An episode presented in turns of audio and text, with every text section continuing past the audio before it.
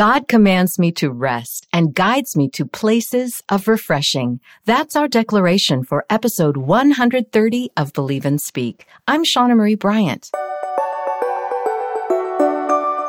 Welcome to the podcast designed to empower your tongue with truth. Each week, I read a passage from the Bible, pull a declaration of truth from that passage, and then I pray. I hope this week's declaration ministers to you as much as it does to me.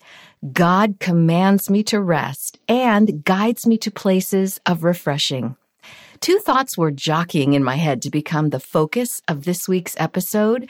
And then God surprised me by showing me verses from Isaiah that address both thoughts. Now, I'm in need of rest lately, and God is calling me to rest. So I thought about dedicating this episode to God's command that we rest. But I'm also in desperate need of guidance. I'm in a season of transition and need direction from God. It seems I am not alone in this delicate balance of resting and repositioning.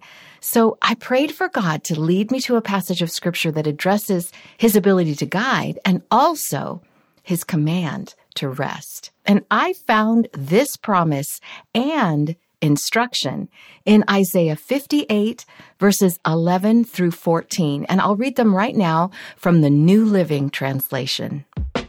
The Lord will guide you continually giving you water when you are dry and restoring your strength. You will be like a well watered garden, like an ever flowing spring. Some of you will rebuild the deserted ruins of your cities. Then you will be known as a rebuilder of walls and a restorer of homes. Keep the Sabbath day holy don't pursue your own interests on that day, but enjoy the Sabbath and speak of it with delight as the Lord's holy day. Honor the Sabbath in everything you do on that day and don't follow your own desires or talk idly. Then the Lord will be your delight. I will give you great honor and satisfy you with the inheritance I promised to your ancestor Jacob, I, the Lord, have spoken.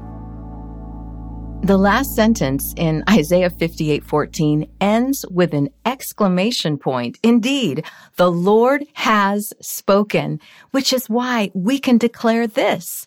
God commands me to rest and guides me to places of refreshing. Will you say that along with me this time? God commands me to rest and guides me to places of refreshing. One of the things that I love about God is He knows exactly which places bring us refreshing and which places hinder our ability to rest. He doesn't give us a command and then set us up to fail, even in seasons of transition. We just, we've got to remember to rest. And this week's declaration will help us remember. God commands me to rest and guides me to places of refreshing. I don't know if you struggle with asking for the Lord when you're in a season of transition. Where is it that you want to lead me? Where is it that you want me to go? That you're up at night, you're losing sleep. And even in the midst of that, God says, I will guide you.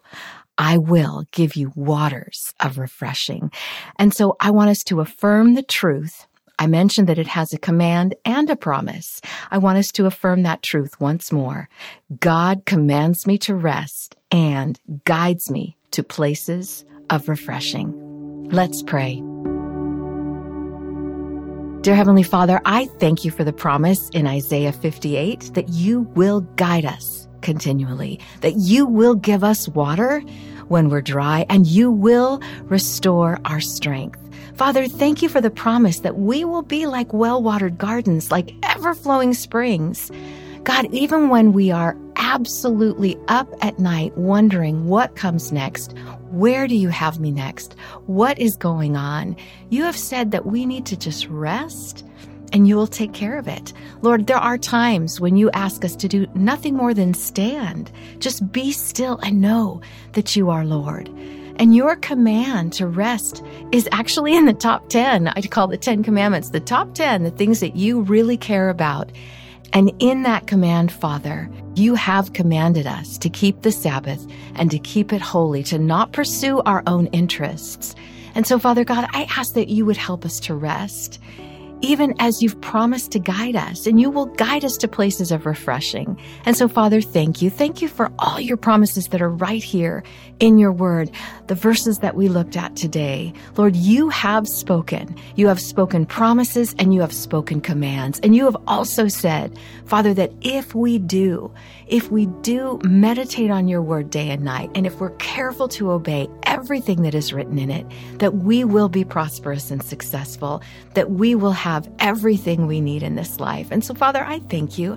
I thank you for the promises. Even now, Lord, I ask that you would give us all an opportunity in the coming weekend to just rest, to rest and focus on you on the Sabbath day, to sleep well when we rest our heads every night. And Father, trust that you will guide us and that you know, you know what brings us peace and rest. And so we thank you and we trust you and we pray all these things in the name of your mighty, matchless Son, Jesus.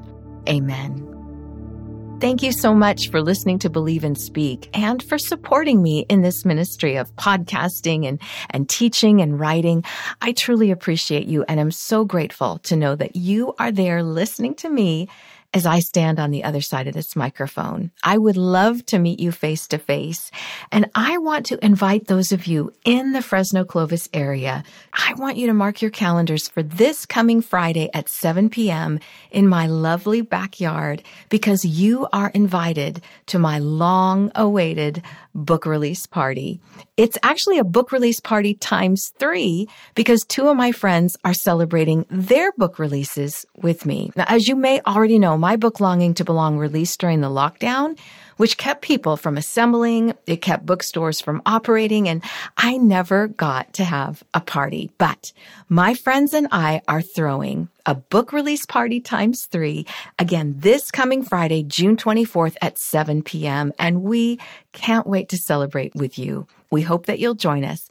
I ask that if you don't know where I live, just send me an email at info at shawnamarie.com. That's I-N-F-O at S-H-A-W-N-A-M-A-R-I-E dot com, and I will give you the address. Please, please spread the word because your tongue has power. Use it for good.